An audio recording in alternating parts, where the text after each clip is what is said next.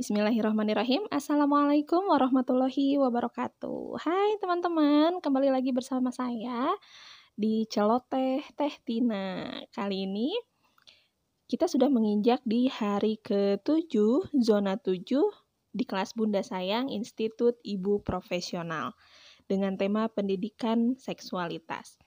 Di hari ke-7 ini topik yang diangkat adalah pendidikan seksualitas sejak dini. Nah, karena pendidikan seksualitas itu sangat penting, jadi perlu untuk menerapkannya sejak dini, bahkan sejak 0 hingga 2 tahun. Bagaimana caranya mengenalkan pendidikan seksualitas pada anak usia 0 sampai 2 tahun?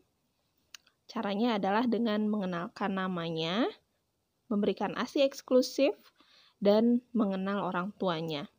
Sedangkan untuk usia 3 hingga 6 tahun, ada beberapa langkah yang bisa dilakukan, yaitu mengenalkan perbedaan antara laki-laki dan perempuan, mengenalkan silsilah keluarga, mendekatkan anak dengan ayah dan ibu, mengenalkan lingkungan sekitar, dan juga memberi penjelasan pada anak siapa-siapa saja yang boleh dan tidak boleh memegang tubuhnya. Anak juga perlu mengenal keluarga besar dengan alasan dia tahu bahwa dia tidak hanya sendiri dan bukan hanya ada keluarga inti. Yang kedua, perlunya mengenal keluarga besar adalah untuk mencari role model dan pengalaman yang berbeda. Jadi tidak hanya pada keluarga inti saja. Dan yang ketiga, untuk menjaga silaturahmi. Sebenarnya yang menjadi pondasi dasar dalam mengajarkan pendidikan seksualitas sejak dini pada anak itu salah satunya bisa dilakukan dengan memperlihatkan hubungan yang harmonis antara ayah dan ibu.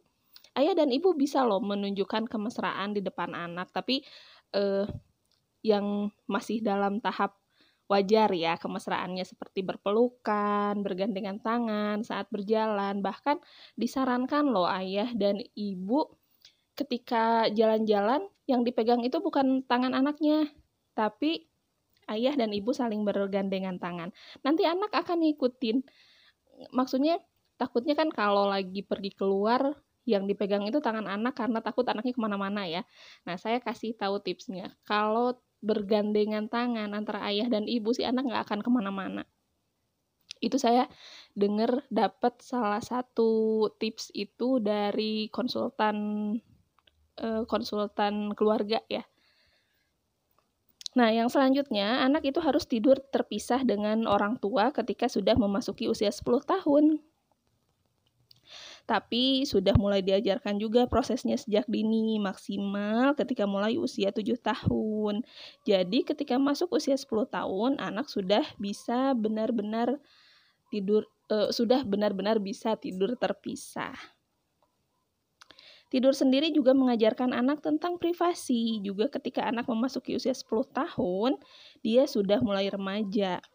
Takutnya dapat menyebabkan timbul syahwat, tidur satu selimut dengan anak dapat menyebabkan naluri seksual anak tumbuh lebih cepat dan dengan cara yang salah. Yang terakhir adalah waspada terhadap orang sekitar.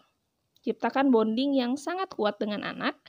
Jadi ketika orang luar ada yang menceritakan tentang rahasia, anak akan menceritakan kembali rahasia tersebut pada ayah dan bundanya.